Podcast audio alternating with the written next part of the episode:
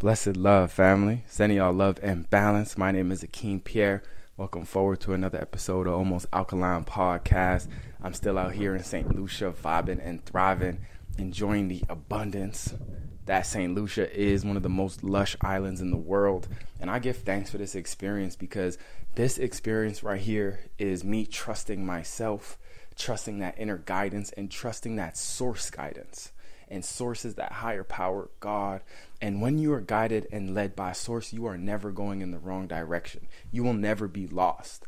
It is only when we try to take control and we try to put things in man's hands, our own hands, instead of the God within's hands, that we can get led astray. So I give thanks because I'm out here in this abundance because I trusted. So I give thanks, y'all. But I don't know if y'all saw Will Smith. I learned about this in the jungle, so I know this is a distraction. But Will Smith slapped Chris Rock and right on stage at the Oscars. And I don't usually cover this because, like I said, these are distractions. And it's just a distraction straight up. So the reason why I wanted to cover this though is because Will Smith is one of my greatest idols, one of my greatest mentors, I should say, one of my greatest teachers. And he's one of the people that I relate to the most. And why I relate to him is a lot to do with him being that nice guy. And in his last interviews he had in the last couple years, he had something, he had said something that really impacted and really helped me out. And he said that he had to learn that he doesn't always have to be nice. What's important is that he's authentic. It's important that he's authentic. It's one thing to make people want to feel good, to be the good vibes, to be someone that brings joy into people's lives. But you can't do that at your own expense. You got to be able to do that and know that you are not going to sacrifice your own well-being, your own confidence, your own self self-worth due to that. And this is a way where it's like, yo, Will, you came on stage and you really were just being authentic. So we can't really judge him on that because he's on his journey to finding self. And there's never a time where it's like he should have it figured out already. He's on his journey to finding self. And this is, it could be one of his ways that he is like, I'm going to be authentic. I'm not letting this happen no more. So he got pushed to a point. And when you get pushed to those points, sometimes you get pushed over the edge. And this is what I really want to talk about here is how can we live our lives in a way where we don't get pushed over the edge so we act out of frame and out of character and we end up doing these things in front of a bunch of people when we could have handled this backstage we could have handled this in another way which may have been more appropriate.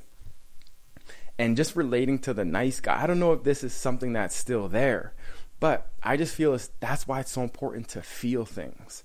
That's why it's so important to feel the experiences, the hardships, the challenges, the pressure that we go through and honor it. And that way we can put it in its proper place and we don't have it build up within us to the point where we snap.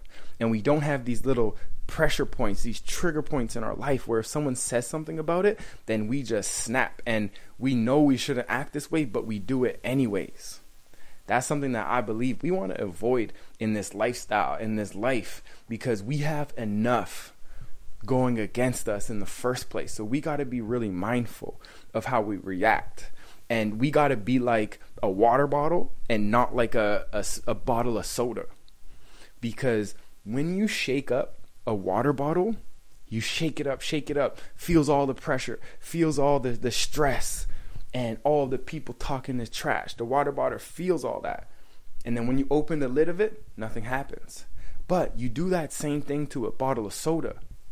You shake it up, you agitate it, you put stress on it, the pressure. Once you open up that bottle of soda, it spills everywhere. And we can look at all that was spilled as wasted energy.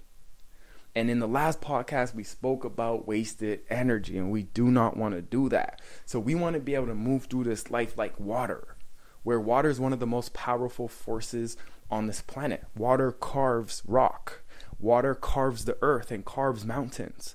But the thing about water is, water just doesn't do it like psh. water does it slowly, meticulously, consistently, persistently, where the water keeps flowing. And you may not realize the water is carving the mountain. But if you are patient enough, you'll see that the water is doing its thing. So we want to be more like water and less like soda. We don't want to have those moments where we stand up and react. And we don't want to have it where, because this is Hollywood. So you're playing in an arena where they're trying to make you look like fools on stage because they're trying to get their ratings up. So if you're going to play in those arenas, then you got to be extra mindful. You got to be extra diligent, extra disciplined. Because when that happens, they're going to be the ones winning. And it's at your expense. So that's why it's so important that we remain balanced as we move through this life. And I got bit by a dog yesterday. And I felt like I was Chris Rock, where a dog came up and bit me. And I didn't really like Chris Rock could have snaps, could have could have went and swung on Will and all that. But what would that help? What would that benefit?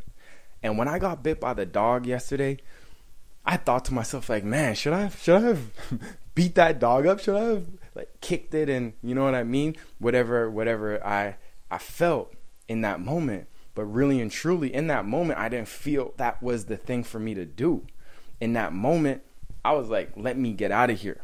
In that moment, I was like let me deal with this bite right now. And I ain't trying to get no more bites. And let me just keep on moving. So I kept on moving, but I did question myself and I did say, like, should I have done that? And some of those things is like, does that make me less of a man because I didn't react to the dog? Does that make me weak because I didn't react to that dog? And that's still something I'm I'm thinking about within myself.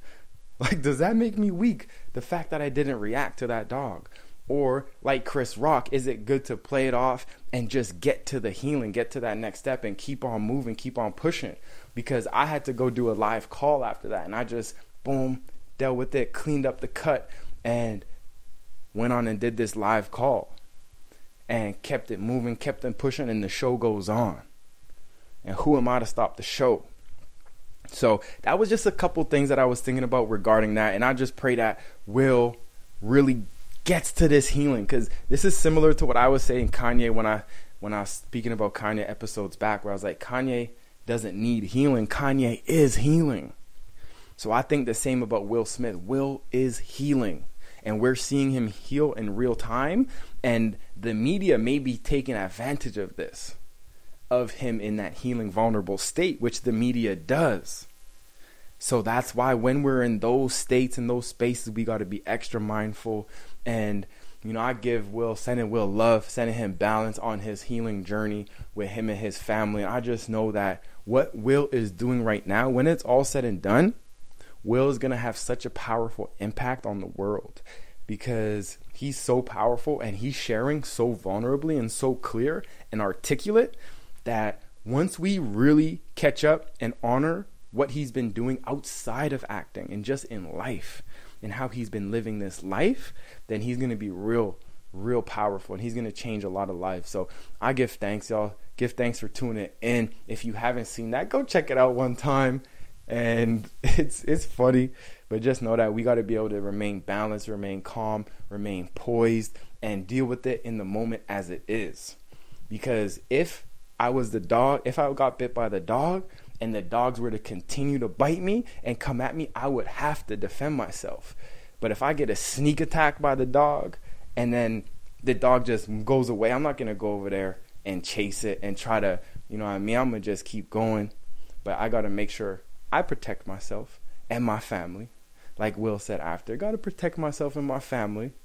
But we got to go and know how and when and not react and allow us to be looking like looking crazy out there while everyone's watching. So sending y'all so much love, so much balance. I'm gonna catch y'all on the next one.